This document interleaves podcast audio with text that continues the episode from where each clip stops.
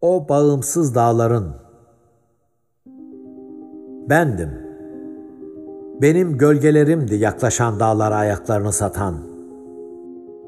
Ve bakır kazanlardan taşarken Roma, yorgun bir karanlığa ileten kendini, o acı çığlıkları güzle ağırtan. Ben ki sesimle coşturup al binitimi, bir koşu yetişirdim o çılgın yaza.